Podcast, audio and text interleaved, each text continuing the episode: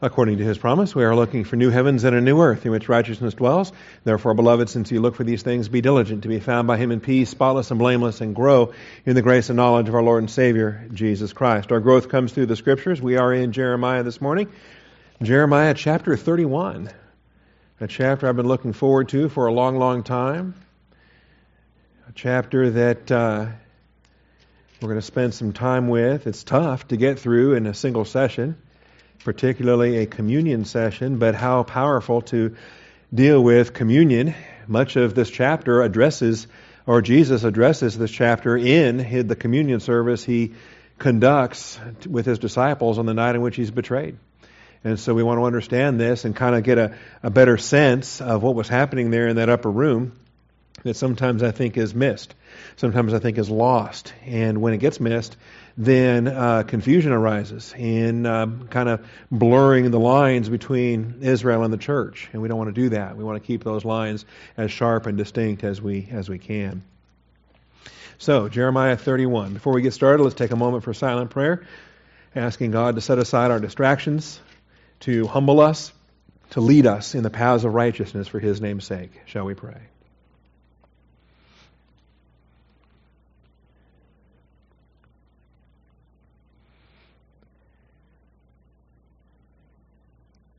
Most gracious Heavenly Father, we thank you for this day. We thank you for all of your grace and uh, the abundant provision day by day, moment by moment. Father, it is indeed a blessing to be yours uh, as long as God and I shall be. And uh, God, you are going to be forever. You always have been, you always will be. And we will be forever, Father, because of our eternal life in Christ. And these are blessings uh, that are beyond, in some cases, they're just hard to describe uh, the, the joy inexpressible. And yet we express them as much as we can, and we thank you for them. We celebrate, we praise, we thank you. And we thank you for this day. And we call upon your faithfulness to open the eyes of our understanding. We're going to see some, some pretty powerful things in this chapter, and I ask that you would give us that understanding. I thank you, Father, in Jesus Christ's name. Amen. Verse 1 At that time declares the Lord, I will be the God of all the families of Israel, and they shall be my people. Thus says the Lord, the people who survived the sword found grace in the wilderness. Israel, when it went to find its rest. The Lord appeared to him from afar, saying, I have loved you with an everlasting love. Therefore I have drawn you with loving kindness. Again, I will rebuild you, and you will be rebuilt, O Virgin of Israel. Again, you will take up your tambourines and go forth to the dances of the merrymakers. Again, you will plant vineyards on the hills of Samaria.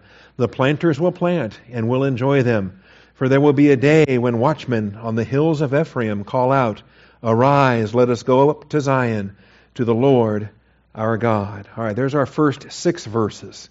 And here's the loved with everlasting love. And thank you for singing that hymn today. I love that hymn. And it is so beautiful to consider the nature of God's sacrificial, unconditional love and what He does with it. Its expression in the chesed loving kindness that we have throughout the Old Testament and on, on into principles of grace and mercy in the New Testament. It is, uh, it is amazing. Let's, uh, in fact, let me read three more verses and then we'll start to get some points of study. Verses 7 through 9. For thus says the Lord, Sing aloud with gladness for Jacob, and shout among the chief of the nations. Proclaim, give praise, and say, O Lord, save your people, the remnant of Israel. O Lord, do save. All right? Verse 8 Behold, I am bringing them from the north country, and will gather them from the remotest parts of the earth. Among them the blind and the lame, the woman with child, and she who is in labor with child. Together, a great company, they will return here. With weeping they will come, and by supplication I will lead them. I will make them walk by streams of waters on a straight path in which they will not stumble. For I am a father to Israel, and Ephraim is my firstborn. All right, so here's nine verses that we're going to tackle in the first few points of, uh, of study here. Jeremiah is preaching restoration, which we might expect. He's done that before.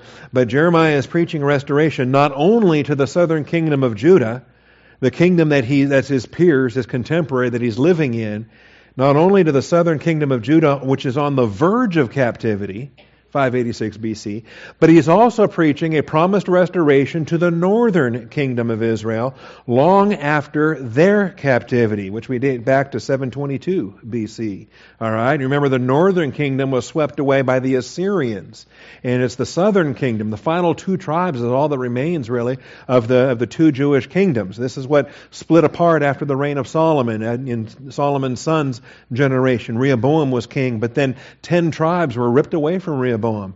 And ten tribes in the north became known as the kingdom of Israel, or the northern kingdom of Israel, as opposed to the southern kingdom of Judah. And so it is remarkable as Jeremiah is prophesying a return. He's already done that. He's promised a return after 70 years. We've had a 70 year prophecy that, that limits the, the damage done or limits the, the time that they're going to spend in Babylon. But not only is, is Judah coming back and Benjamin coming back from Babylon, but the northern tribes are coming back as well. So don't believe any of the mythology you might read if there's some sensational book out there about the lost tribes of Israel. All right? There are no lost tribes. And there weren't even any lost tribes in, in, in the 5th century BC. There weren't any lost tribes in the 1st century as uh, we have a, a, woman there named Anna from the tribe of Asher who is on hand when, when the baby Jesus is brought into the temple. There are no lost tribes as we understand it. All right. Uh, so here's what we're dealing with. And so these references to Ephraim, that's uh, kind of the heading for the northern kingdom, like Judah is the heading for the southern kingdom. Ephraim was the dominant tribe, the most populous tribe, the one that represents, uh, because of their, their, their bulk of their population and the influence that they had, uh, represents all ten of the northern tribes. Um, it also, by the way, represents Joseph because the sons of Joseph, Ephraim and Manasseh, became uh, tribes of themselves. There is no tribe of Joseph. Joseph gets double portion. Joseph has two tribes in the person of Ephraim and in the person of, of uh, Manasseh.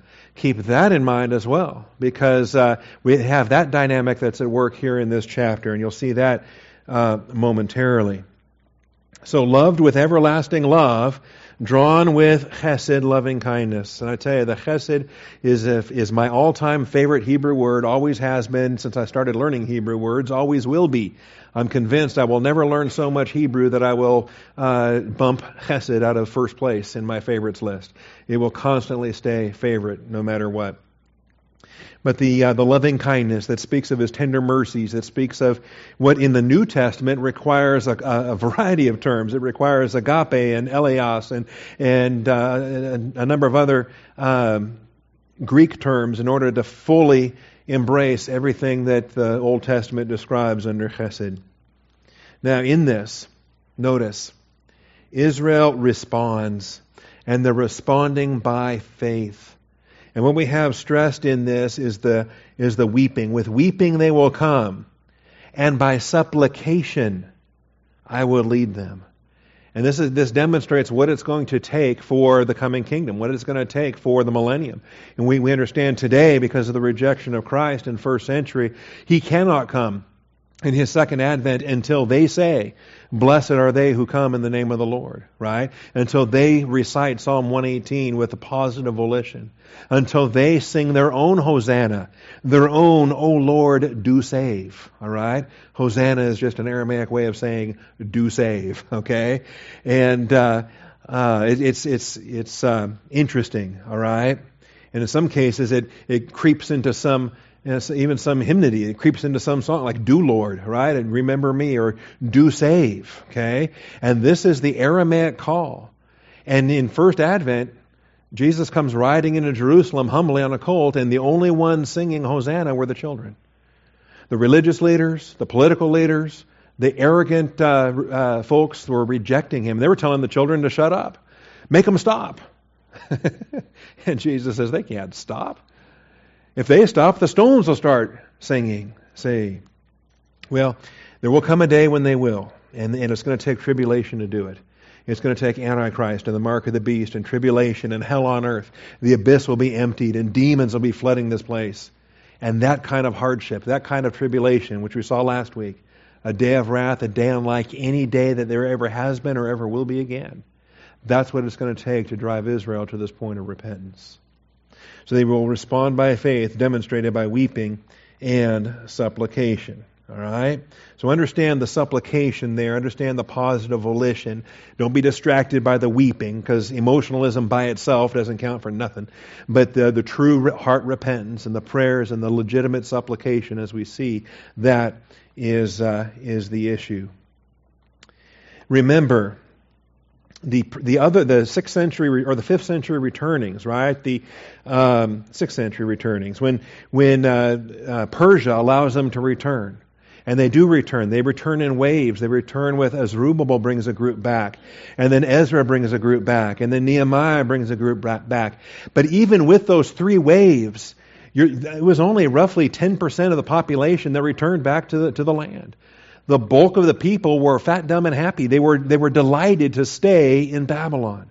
They were acclimating to Babylon. They were, they were um, thriving in Babylon. Their businesses were thriving. Their property was thriving. Their farms were productive. Things were going great in Babylon, and it was but a fraction of people who returned to, uh, to live in the land. Why go back to that place? That place is a waste. That place has been damaged. That place is, and so those that were secularly minded stayed in Babylon. Even by we get into the post into the Christian era, we get into the early centuries uh, of the Christian era. There is still a dominant Jewish uh, population in Babylon. The, the Babylonian Talmud. Where did that come from? All right? Because of the significant Jewish population that still lived in that land that did not return with Zerubbabel, Ezra, and Nehemiah. By the way, this is my abbreviation. I call these the Zen returnings, all right? Z E N, the Zen returnings. And it has nothing to do with Buddhism or anything else. It's Zen, short for Zerubbabel, Ezra, Nehemiah, okay? And I invented that. I created that. If anyone steals that, I get trademark. I'm going to sue them for copyright infringement. All right. Um, so those returnings to the land, they fulfilled the 70 year captivity prophecy, but not the worldwide eternal regathering prophecies. We want to be clear on that. And it's useful for us, too, by the way, because we have uh, double hindsight. We have the hindsight of the Babylonian destruction, and we have the hindsight of the Roman destruction of Jerusalem. All right, and so we can, with our double hindsight, we can look back and we can see that there was a Babylonian captivity and that, and then there was a Roman captivity. Right, the Romans destroyed Jerusalem, and uh, the regathering into the land. There was not a, a state of Israel after that until until the 20th century. Right, and so uh, we can we have the double hindsight, the capability to look back to see Zen returnings for what they were, and they were not eternal. If they were eternal, then, then Titus would have never destroyed Jerusalem, right? They were not eternal because Israel rejected their Christ in 33 AD and they crucified their Messiah. And so then we have a Roman dispersion in 70 AD. And, uh, and we're just now seeing the first of two global regatherings, this one in unbelief, the next one in faith. The Jewish nation in the land now is there in unbelief. We understand that, all right? And uh, other principles that apply. All right. Well, this is the content of verses 1 through 9. Then we have verses 10 through 14. Hear the word of the Lord, O nations, and declare in the coastlands afar off, and say, He who scattered Israel will gather him, and keep him as a shepherd keeps his flock. For the Lord has ransomed Jacob, and redeemed him from the hand of him who was stronger than he. And they will come and shout for joy on the height of Zion, and they will be radiant over the bounty of the Lord, over the grain and the new wine and the oil, over the young of the flock and the herd, and their life will be like a watered garden, and they will never languish again. They will never languish again. Let me keep going. Let me get 13 and 14 while I'm here. Then the virgin will rejoice in the dance and the young men and the old together, for I will turn their mourning into joy. I will comfort them and give them joy for their sorrow.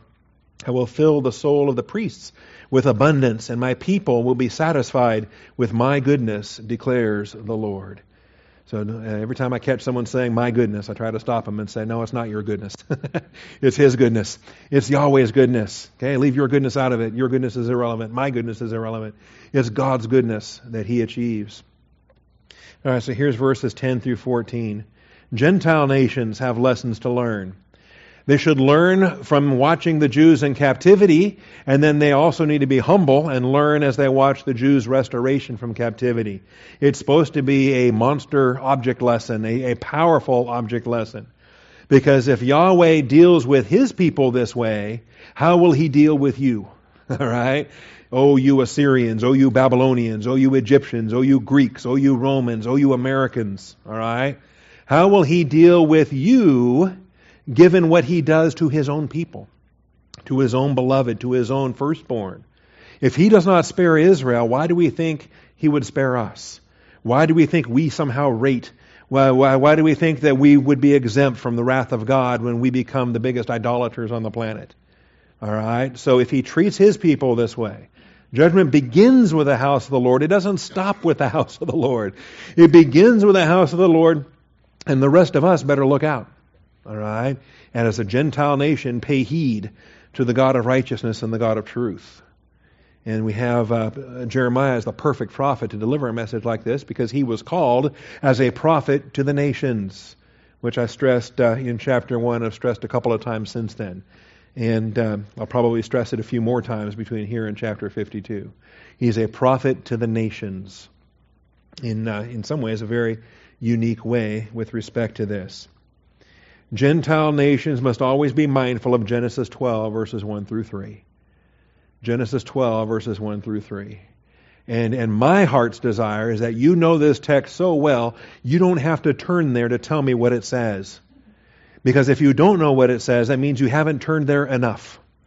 That means that you're not yet, uh, it's not yet been pounded through uh, your skull uh, in such a way, right? I will bless those who bless you. This is the Abrahamic covenant. This is what every Gentile nation needs to have a handle on. This is such a prime emphasis that it can outrule, in my mind, it can outrule an awful lot in political considerations, in voting considerations, and so forth, related to, uh, you know, whatever. You know, some people are single issue voters. Some people have 10 issues or 20 issues or a top five or what have you. All right? If you're only going to have a single issue, I think it, in my mind it comes from Genesis 12. If you're going to have two issues, it ought to come from Genesis 11 and Genesis 12. And then if you're going to have three or more, then feel free to search the scriptures and find some other ones that might be there. All right? But these are such prime directives that are universal in scope. So the Lord said to Abraham, Go forth from your country, from your relatives, from your father's house to the land which I will show you. I will make you a great nation. I will bless you and make your name great, and so you shall be a blessing. I will bless those who bless you, and the one who curses you I will curse. And in you all the families of the earth will be blessed. And this has been in effect ever since. It's still in effect to this day. It will stay in effect through the tribulation. It will stay in effect. It will be the standard of judgment at the sheep and goat judgment. And it will stay in effect through the, the millennium. All right. Technically, it's still in effect in the in the new heavens and new earth because it's eternal; it never expires. But in the new heavens and new earth, there won't be any unbelievers to have a problem with it. Okay, there won't be any Gentile cursing of Israel in the thousand generations of the new heavens and new earth. But Gentile nations must always be mindful of Genesis 12, verses 1 through 3. And so when I'm faced with elections and consequences, when I'm faced with who to vote for, question number one in my book is uh, who will bless the Jewish people and who hates the Jewish people? Who sides with the Jewish people and who sides with the, the Muslim terrorists? Uh, who is working to divide the land that God promised to Abraham? And these are questions I ask myself, see, particularly if we're dealing with what we're dealing with. All right. Also, Gentile nations are going to be judged as per their treatment of the Jews in the sheep and goat judgment. Don't be confused in Matthew 25. To the extent that you did to the least of these, my brethren. All right? And far too many people are blinded by their um, modern day uh, tunnel vision or whatever you want to call it. They think this has something to do with the church. It has nothing to do with the church. The church is long gone before the tribulation even begins. And so those who survive the tribulation that are being judged, The criteria is the Jewish people. When Jesus says, my brethren, he's speaking as a Jew to the Jewish people, warning the Gentiles about how they're going to be uh, evaluated after the, uh, in the victory tribunals after Armageddon. Right? You think about Nuremberg as a victory tribunal after World War II. Well, the sheep and goat judgment is a victory tribunal after the uh, conquest of Jesus Christ in his second advent. Don't confuse things, all right? It's, it's unfortunate that, that Larkin and, and um, Ryrie and, and, and Scofield and, and probably uh, others I can name, um, they, they, they mistake things. They put, they put the uh, sheep and goat judgment on par with the judgment seat of Christ. Wrong. Judgment seat of Christ is for us in the church, and it is an end of life evaluation. It is a post mortem evaluation. And, and so it is given unto man once to die, after that the judgment. We live our lives, we die, we stand before the judgment seat of Christ. We get our rewards for all eternity. It's an end, it's a post mortem judgment, right? Sheep and goat is not post mortem. Sheep and goat is like a midterm. Sheep and goat is pass fail.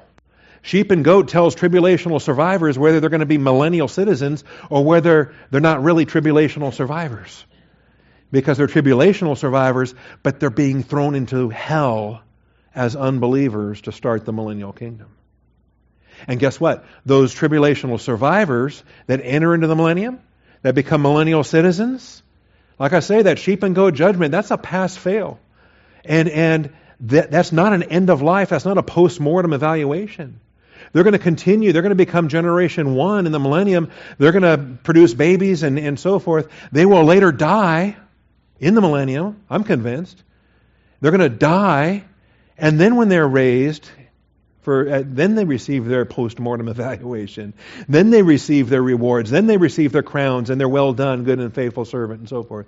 So if you've never thought of it in this term, or if somehow you've always thought, and, and I don't blame you, a lot of us do, think of the, I used to, think of the sheep and goat judgment like a judgment seat as an end of life uh, evaluation. It's not. It's not a post-mortem judgment.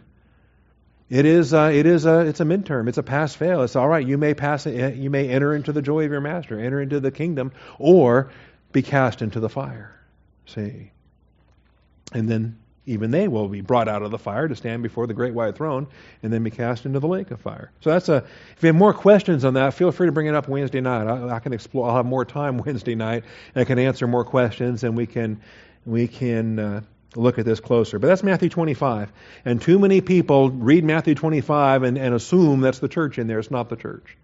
All right? The Olivet Discourse is directed towards Israel in anticipation of the coming kingdom, Davidic throne kingdom of Israel on the millennial earth. So we have the Gentiles. I'm rushing. I'm rushing. We're going to get through this. All right, now the Christmas message, verses 15 and following. You know, maybe 20 weeks ago or sometime back, I was thinking, hey, we might hit uh, Ramah weeping for her children. We might hit Rachel weeping for her children. We might have Bethlehem babies on Christmas Sunday. And okay, I missed it by a few weeks, but here is we're close. All right. But here's Rachel weeping for her children. And it comes from Jeremiah 31. Thus says the Lord, a voice is heard in Ramah, lamentation and bitter weeping. Rachel is weeping for her children. She refuses to be comforted for her children because they are no more. Thus says the Lord, restrain your voice from weeping and your eyes from tears, for your work will be rewarded, declares the Lord, and they will return from the land of the enemy. We're going to take this down through verse 20 before we put the points on the screen. Verse 17, there is hope for your future, declares the Lord, and your children will return to their own territory. I have surely heard Ephraim grieving. You have chastised me, and I was chastened. I was chastised like an untrained calf. Bring me back that I may be restored. For you are Yahweh, my Elohim, my God. For I turned back, I repented, and after I was instructed, I smote on my thigh. I was ashamed and also humiliated, because I bore the reproach in, or reproach of my youth. You see the content of the repentance here? You see they're, they're, they're digesting the doctrine, they're, they're identifying with the will of God in this whole process. Is Ephraim my dear son? Is he a delightful child? Indeed, as often as I have spoken against him, I certainly still remember him. Therefore my heart yearns for him. I will surely have mercy on him, declares the Lord God. Surely goodness and mercy, right? I mean, it's all right there. How much of our hymnology comes from Jeremiah 31? I wonder sometimes. All right. And so we have uh, the promise here. Set up for yourself road marks, okay? Because you're coming back. you know, leave the breadcrumbs behind you. You're coming back. Don't forget how to get here, because you're coming back. And we have a great, uh, a great promise here. A delightful child. How could he forsake Ephraim? How could he forsake his firstborn? All right. Verses 15 through 20, here's a message. Man, and we would spend weeks on this. We would digest this in a different class format than we presently have because there are facets of prophecy that are just mind boggling in their expression and in their fulfillment. And uh, this is one of the better illustrations we have. We have some other ones. Uh, Hosea's got some good ones. We've got some other ones, but this one just jumps out at you because it's so um, it's so explicit. It is spelled out in the Gospel of Matthew that this is a fulfilled prophecy in the murder of those babies in Bethlehem. All right? And that, that, that is a fulfillment. In addition to, of course, the literal fulfillment that's Second Advent, right? We want to study this out. And we don't have time to do so today. All right. Well, Joseph and Benjamin were Rachel's two sons. If Rachel is crying for her children, she has Joseph and Benjamin to pray for. Remember, Rachel was not a spiritual hero. Rachel was, uh, I suspect she was likely saved, but very selfish in her non disciple status. She was an idol worshiper. She stole her father's idols. She lied to her father. She was bitter against her sister. Um, and when she finally did have a baby, she named him, give me another one. All right? She named him Joseph. And Joseph is, is a term for addition. And she, you know, she's not even happy with the baby she's given. She wants another one. And so God gives her another one, but that's when she dies. All right? And so when you're that bitter and selfish and praying for things for selfish reasons, uh, God may give you what you were asking for, but you don't have the capacity to enjoy it. And so she dies giving birth to Benjamin. And, uh, and thankfully, uh, with divine viewpoint, Benoni can be renamed Benjamin and, and they can proceed. Thankfully, with Leah, the spiritually minded mother, the mother of the line of Christ, uh, training up these children in, in a very powerful way. So Joseph and Benjamin were Rachel's two sons.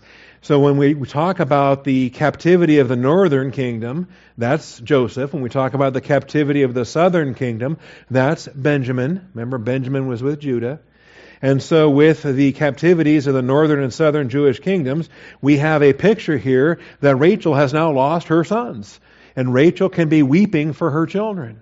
You can think of Ramah, of course, as the staging ground for when the when the, the Babylonians were, were chaining them up and, and hauling them off, which it was. All right. We've got a lot of things to understand with respect to Ramah and uh, different things there. And so here we have a uh, the literal history of the Old Testament. As the northern kingdom was swept away in 722, the southern kingdom was swept away in uh, in 586, and we have Rachel now weeping for her two sons. All right, as a metaphor, as a as a picture.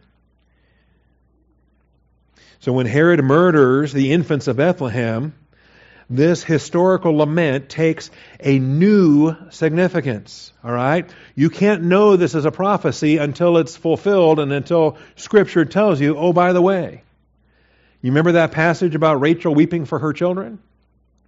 we have a whole new significance and a whole new appreciation for the plan of God as He unfolds it. And so in Matthew chapter 2, we have a, a story here. And we know this. We'll be, uh, you know, thinking about this, I guess, in the coming weeks. The Christmas season approaches. I thought it was hilarious. Robbie Dean was talking last night about how he works very hard every September, October, November. He works hard to memorize Matthew chapter 2 and Luke chapter 2. And I know where he got it from. He got it from Jim Myers. Jim Myers did this years ago. And uh, Jim Myers memorized Matthew chapter 2 and Luke chapter 2 so that wherever he is, if he's ever called upon or if he's not called upon, Jim Myers can stand without a Bible in his hand and recite Matthew 2 and Luke 2, and he can give the entire Christmas story in any gathering, in any church, in any civic center, or any public place. And it's a, it's a neat ministry and witnessing opportunity and, and so forth. So uh, so last night, Pastor Robbie Dean of West Houston Bible Church is telling the story. He tries to do it, and every year he tries to do it. He spends uh, September, October, November working on it. He's able to recite them in December, and by January he's forgotten them all. he, he, he's got to go back and do it again. And uh, and so I can fellowship with him on that basis because my scripture memory is uh, only exceeded by my scripture forgetfulness in um, capacity for for things of this nature. All right. But in Matthew chapter 2, verses 16 through 18, the Magi had arrived from the east and they were following the star, and the, the star of Bethlehem brought them here. And Herod says, Well, you know, report back to me when you find out where this king is. I want to come and worship him. He's a liar. He wants to go kill him, right? He wants to keep his throne. And uh, so the Magi are warned, uh, don't go back to Herod. Go, go a different way. Verse 12 Having been warned by God in a dream not to return to Herod, the Magi left for their own country by another way. And uh, so they flee, and then uh, Joseph is able to flee. When they had gone, behold, an angel of the Lord appeared to Joseph in a dream and said, Get up, take the child and his mother, and flee to Egypt. Remain there until I tell you, for Herod is going to search for the child to destroy him. And, and this is this is amazing, right? I mean, you have a baby just you know recently, uh, and and if you have this newborn, if you have this infant, are you equipped right here, right now? Could you flee tonight and live in a foreign country for the next two years? You know, do you have enough cash in your pocket to do that? You know, because you're not going to return back to wherever. But see, God provided the gold, the frankincense, and the myrrh. They've got the wealth necessary. They can live as expatriates and, and, and do well. So Joseph took, uh, got up and took the child and his mother while it was still night and left for Egypt and remained there until the death of Herod. Now, this was to fulfill what had been spoken by the Lord through the prophet Out of Egypt I called my son. Now, pay attention to that. If we had time, we would camp on this for some time, okay? This comes out of Hosea. And when it was spoken in Hosea, it was not spoken as a prophecy. It was spoken of as a historical comment. In Hosea's day, they were referencing the Exodus. But unbeknownst to them, right? Unbeknownst to Israel, but knownst to us, we have the New Testament. We have the Gospel of Matthew. And we find out that that verse in Hosea, which they all thought was historical, was also prophetic at the same time.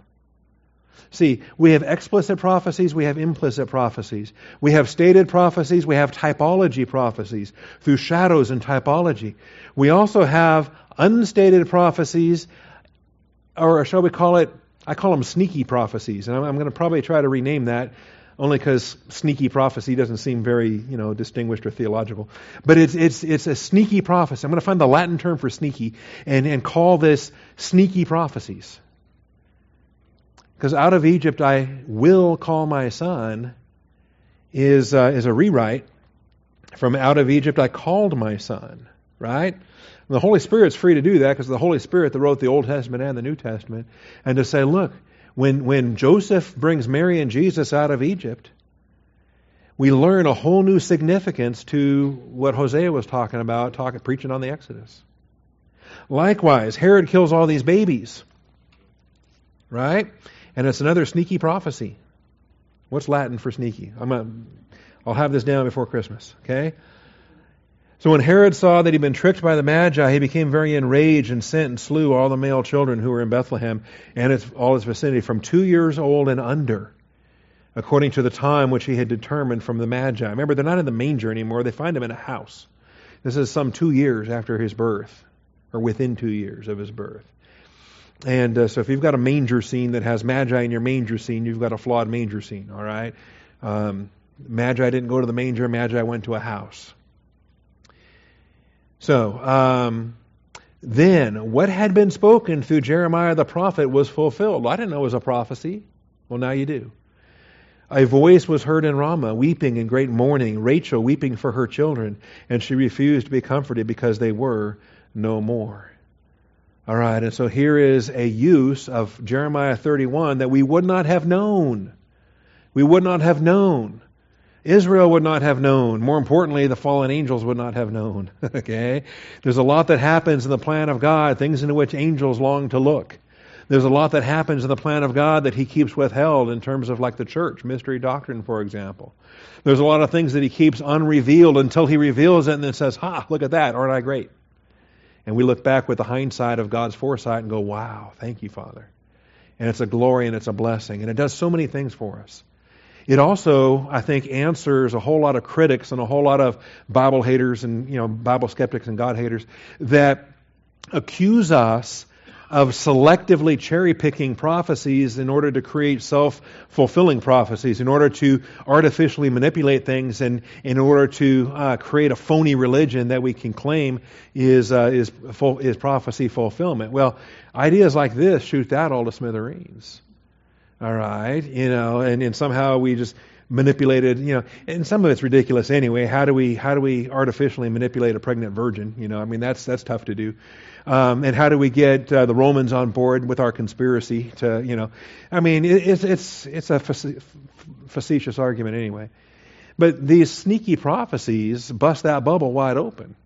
Because God is busy fulfilling a whole lot of things that we didn't realize at the time were prophetic until He points us out and says, by the way, that was prophetic. You didn't know that was prophetic, but here it is. Prophetic. Aren't I great? And we just get humbled and say, God, you're great. All right, you're you're absolutely great, and I suspect there's more even still that we don't know yet that we're going to learn in the millennium.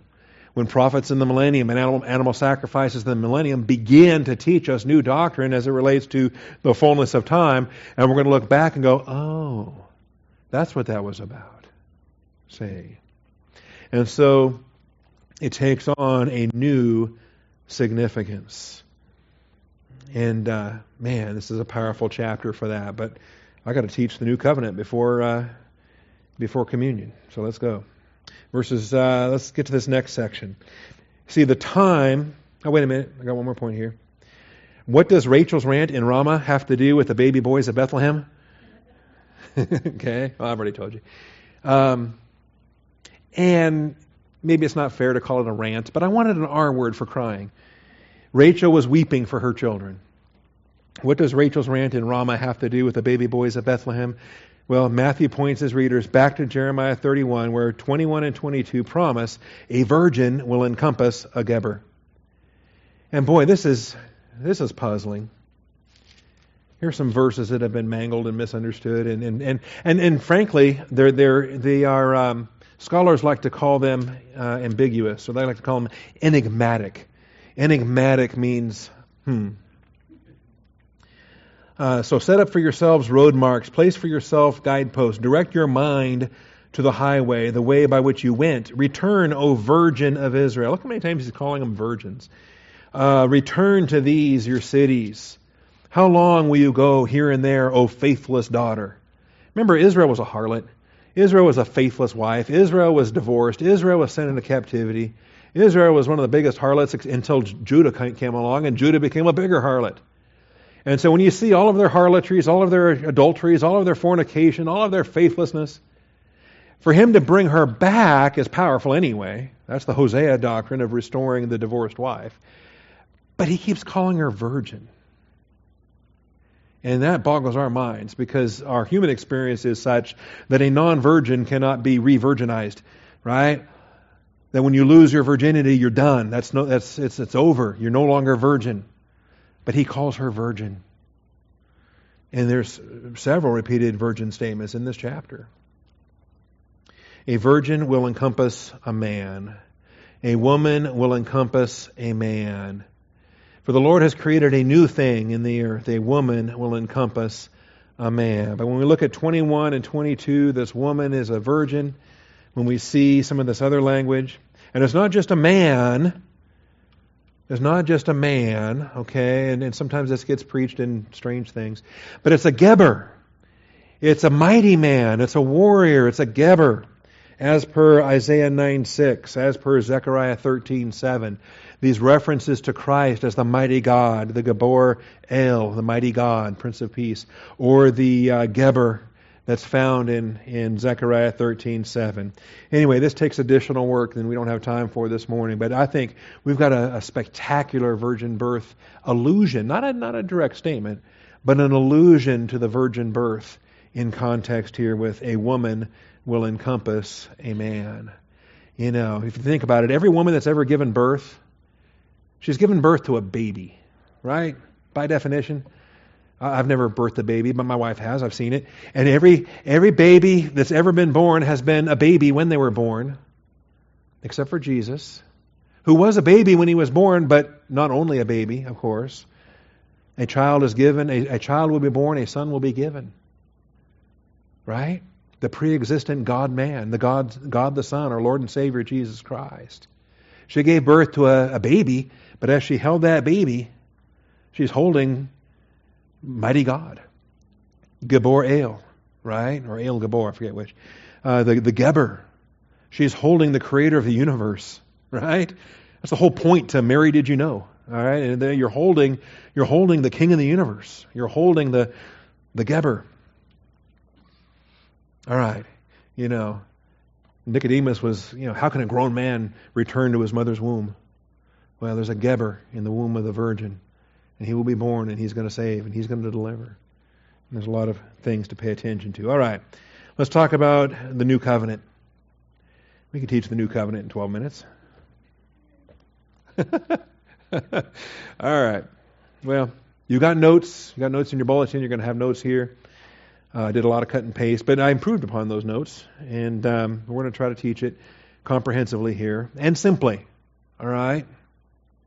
And whenever we don't cover this week, we can come back next week because some new covenant principles come back in chapter 32 and come back in chapter 33. and uh, those aren't communion Sundays, and we'll have a little bit more time to slow down with some smaller, shorter chapters. The time of Israel's physical and spiritual restoration is described. And it's through tribulation, by the way. And a new covenant is introduced. Jeremiah 31 31. I mean, 31 31, right? Through 38. Finish the chapter. Um, let's look at this. Behold, days are coming. Let's back up. Verse 23. Thus says the Lord of hosts, the God of Israel. See, there's the battlefield name again. Yahweh Tsevaoth, the Lord God of the armies. Once again, they will speak this word in the land of Judah and in its cities when I restore their fortunes. The Lord bless you, O abode of the righteous of righteousness, O holy hill. Um, they're not called this in the Old Testament, but they're going to have this name after Second Advent. Judah and all its cities will dwell together in it, the farmer and they who go about with flocks. For I satisfy the weary ones and refresh everyone who languishes. At this I awoke and looked in my sleep was pleasant to me. Behold, days are coming, declares the Lord, when I will sow the house of Israel and the house of Judah with a seed of man and with a seed of beasts. As I have watched over them to pluck up, to break down, to overthrow, to destroy, to bring disaster, so I will watch over them to build and to plant, declares the Lord. So everything that he did in tribulation, everything that he will do in tribulation has a point. And the point is to build them back up, to restore them. They have to go through tribulation in order to, in order to uh, be established as a kingdom. In those days, they will not say, The fathers have eaten the sour grapes and the children's teeth are set on edge. There's a pretty popular proverb. Uh, Jeremiah records it, Ezekiel records it. But everyone will die for his own iniquity. Each man who eats the sour grapes, his teeth will be set on edge. See, a kind of habit forming for the Jews. Every generation of Israel has always blamed their fathers. They've always blamed the preceding generations. Well, when it comes to the tribulation generation, this is it. Yahweh says, I'm dealing with you. And uh, you will either enter into the millennium or you will not. And you're not going to blame your fathers. You're not going to blame the patriarchs. You're not going to blame all the generations between Abraham and you.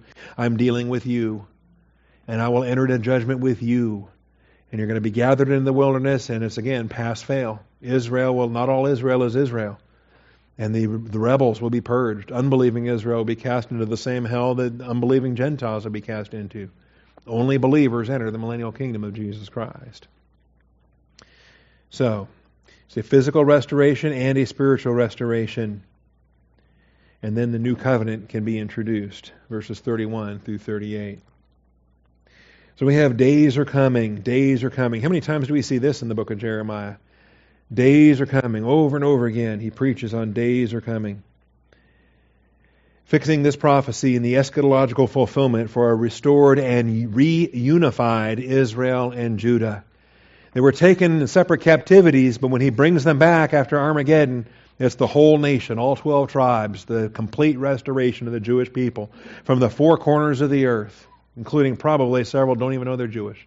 They're going to be brought back from the four corners of the earth, and they're going to be brought into the wilderness judgment. We focus on this. Days are coming. Days are coming in verse 27. Days are coming in verse 31. Days are coming in verse 38. Behold, days are coming, declares the Lord. Now you'll notice in verse 31, Behold, days are coming, declares the Lord, when I will make a new covenant. It hasn't happened yet, but he said he will. It's like when Jesus said, I will build my church. Hadn't happened yet when he's speaking it. He says, On this rock I will build my church. The church is future when Jesus is saying those words in, in Matthew 16. The new covenant is future when Jeremiah is uttering these words, when Yahweh is uttering these words in Jeremiah 31. Days are coming when I will make a new covenant with the house of Israel, with the house of Judah. Where's the church in that? Nowhere. It's the house of Israel and the house of Judah. And then when it gets restated, it is the combined house of Israel in verse 33 the returned and reunified house of Israel. They're no longer going to be north and south. It's no longer going to be a, a 10 and 2 civil war of north and south. It is a unified kingdom of Israel, millennial kingdom of Israel, with Jesus Christ seated on the Davidic throne. And it's contrasted with Moses. Not like the covenant which I made with their fathers in the day I took them by the hand to bring them out of the land of Egypt, my covenant which they broke although I was a husband to them, declares the Lord. Notice the contrast is with Mosaic covenant. This is another line of argumentation that shows the church has nothing to do with this. Since the new covenant is the improvement upon the Mosaic covenant, we weren't party to the Mosaic covenant, never were. Why would we be party to the new covenant? Won't be party to the new covenant. We are not now, nor will we ever be party to the new covenant. It's with the house of Israel, with the house of Judah. And it's the replacement for the Mosaic covenant, which we were never under. And so we have a fixed context for this. Second advent of Jesus Christ, a restored and reunified Israel and Judah. Specifically declared to be the replacement covenant for the obsolete Mosaic covenant. Hebrews 8. We look at Hebrews quite often with respect to these things because it's clear. And it's uh, after, it's in the church age. It's written in the, in the first century AD. It's written in the Greek scriptures. It, may be written to the Hebrews, but it's not written in Hebrew. It's written in Greek to the Greek, uh, part of the Greek canon. And we learn that the uh, obsolete Mosaic covenant, whatever is obsolete and growing old, is ready to disappear, right? Don't take that personally. I wasn't looking at anybody. I didn't say whoever. I said whatever is obsolete and growing old, is ready to disappear. And that's the Mosaic covenant. Now, that used to bother me. I used to hate that passage. That bugged me to tears. I said, that's stupid. And I said, it's not ready to disappear. It done disappeared. Christ is the end of the law for all who believe. Jesus died on the cross for our sins. But see, I was reading that passage from my perspective as, as a church, part of the body of Christ. From the Jews' perspective, it's still ready to disappear. They still operate under law through the tribulation. They still operate under law until Christ returns, and then they operate under kingdom law with the Sermon on the Mount. They operate, there's, there's a whole different reality there. And so it's appropriate to say obsolete, growing old, ready to disappear from a Jewish perspective as they're getting ready to enter into their kingdom. From a Jewish perspective, they don't have the perspective you and I have in the church. Anyway, Hebrews 8, verse 6 and verse 13. Oh my.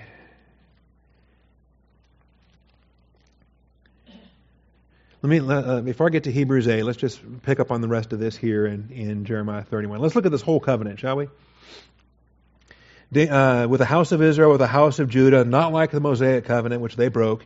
But this is the covenant, verse 33, which I will make with the house of Israel after those days. They've got to go through tribulation first. Declares the Lord, I will put my law within them. On their heart I will write it. I will be their God. They will be my people.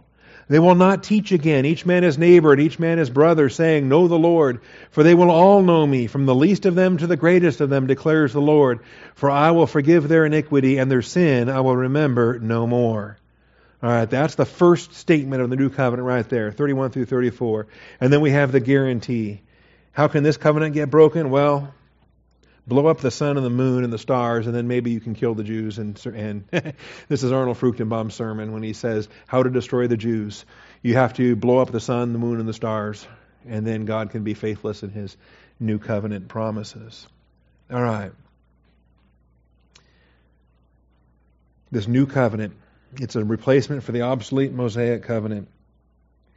It is um, accomplished here. It's accomplished after the tribulation. Don't be sidetracked by things like, well, forgiveness of sins and say, well, gee, my sins are forgiven. I must be part of this covenant. You're, you're guilty of a category error there in your logic. It does not follow. Okay? It is non sequitur.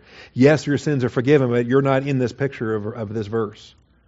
This is Israel's sins. By the way, it's Israel's national sins that are being forgiven here, that they're being cleansed the law written on their heart. We don't have the law written on our heart. We have grace. There are a few, Paul likes to use this kind of language when he talks about his ministry to the Corinthians and uh, how his, their part of written on his heart, but that's, that's a different metaphor. Might echo, but not, uh, not exact. All right, Hebrews 8. Now we can go to Hebrews. Hebrews 8.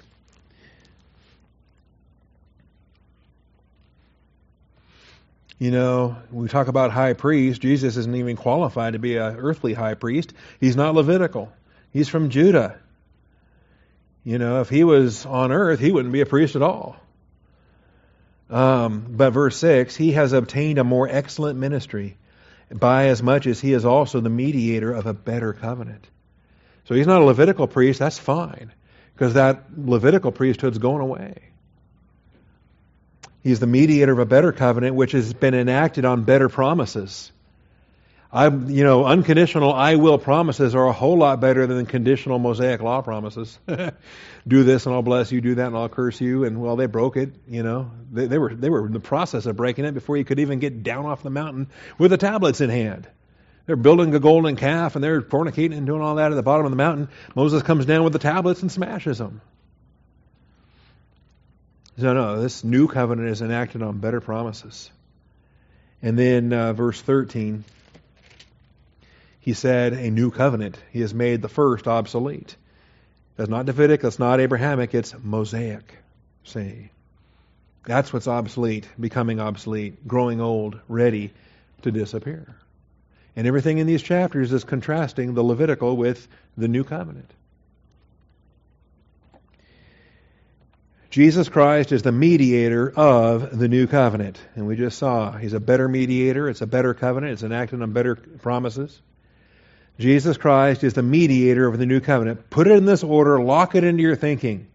Jesus Christ is the mediator of the new covenant. And are we in Moses or are we in Christ? We're in Christ. Thank you.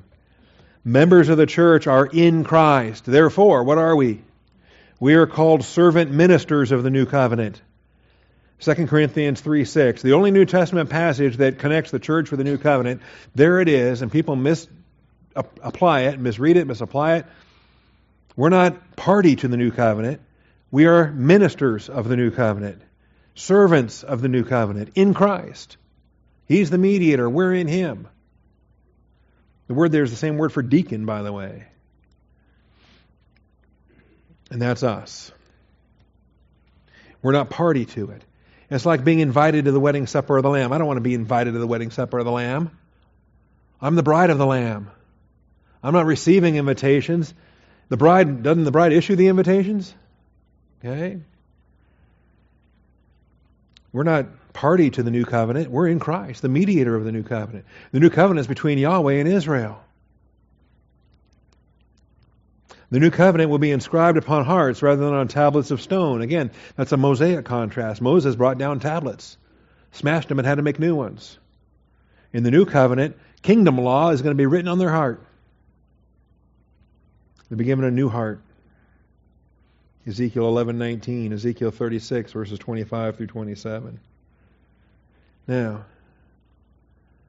I'm glad we're getting to this, and, and we're spilling over into communion time, but that's okay because this is communion doctrine.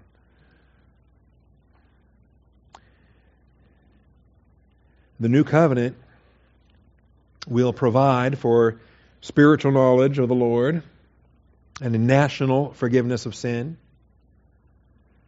You know, we have, uh, it says, they will all know me from the least of them to the greatest of them. This is referencing the nation of Israel and their role as prophets, their role as teachers to the Gentiles in the millennial kingdom. The spiritual knowledge they're provided. We're provided a permanent indwelling of the Holy Spirit, but we still have to study to show ourselves approved. We just don't sit under a tree and absorb some spiritual knowledge, right? That's not how our gifts work. I loved what Robbie Dean was saying last night. The spiritual gift of pastor teacher is a communication gift. It's not a comprehension gift. all right? You don't just automatically know all the doctrine in the Bible because you're a gifted pastor. You got to study. You got to dig it up. But there is a knowledge imputed we see in Jeremiah 31 34. Well, we previously saw it in 24 7. It's also spoken of in Isaiah 11 9, Isaiah 54 13, and Habakkuk 2 14. See, I don't read minor prophets, so, well, no, you better start. They're all in agreement here with these other prophets. And it's also a national forgiveness of sin. That's huge, too. Remember, God's dealing with them as a nation. He sends them into captivity as a nation. He restores them as a nation. The forgiveness of sins here is Israel as a nation. It has nothing to do with you and me as unbelievers and sinners that believe in Jesus Christ to be saved. Okay? And if you can, dis- if you can separate that, you're, uh, you're ahead of the game. And if you can keep that separated as you read what Jesus is doing here in the upper room, you're ahead of the game. Because every covenant requires blood. The new covenant requires shed blood. The new covenant requires shed blood. Now, just because it has not yet been applied to Israel yet, understand it has been shed. That blood was shed when Jesus Christ went to the cross. So, if you're still in Hebrews, that's great because I'm going to take us across now to Hebrews 9. Hebrews 9, 15 through 22. He is the mediator of a new covenant. We saw that in chapter 8. So that since a death has taken place, and it's not an animal, it's not blood, not his own, it's his blood, it's his death. He is the mediator of a new covenant, so that since a death has taken place for the redemption of the transgressions that were committed under the first covenant. Is that us in the church? No, we weren't under that first covenant. This is the national rejection of Israel, the national sins of Israel. Under the first covenant, those who have been called the calling of Israel, not our election, may receive the promise of the eternal inheritance. This is the new covenant to Israel. For where a covenant is, there must of necessity be death. Okay? The one who made it. For a covenant is valid only when men are dead, for it is never enforced while the one who made it lives. Okay? If you make out a last will and testament, they don't execute that until you're dead. and then they execute it. Because you can still change it while you're still alive.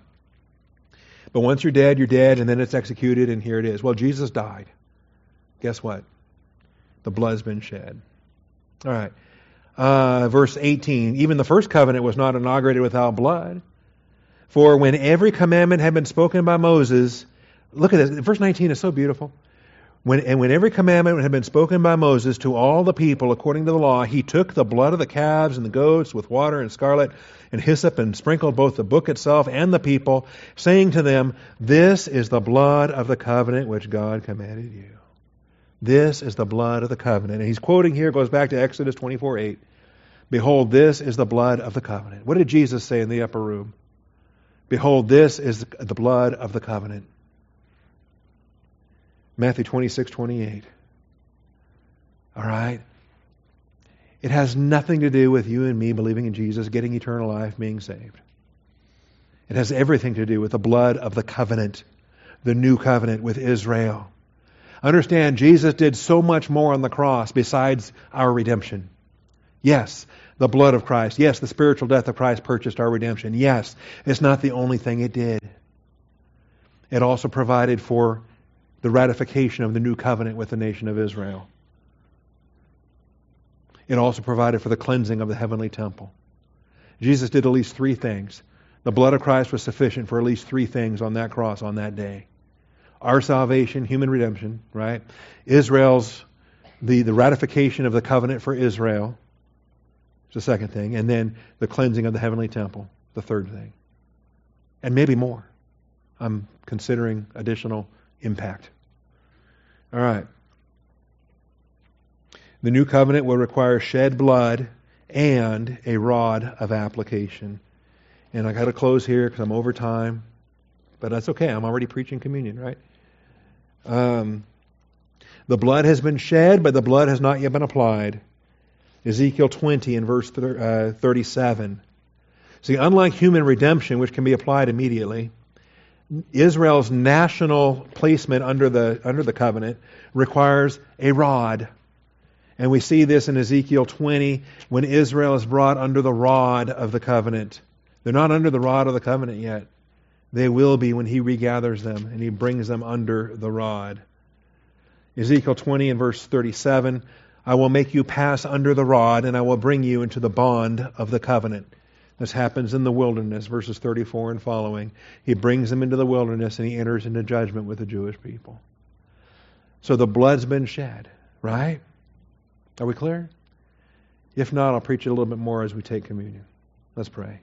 Father, I thank you for this day, our time. It just flies by, Father, but I thank you for this chapter.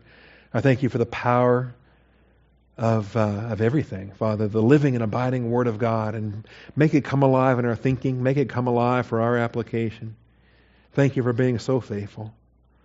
Father, Israel's rebellion didn't thwart your plan for Israel. Adam's sin didn't thwart your plan for Adamic humanity. Our failures don't thwart your plan for our lives. Father, you are so faithful. Thank you for that faithfulness.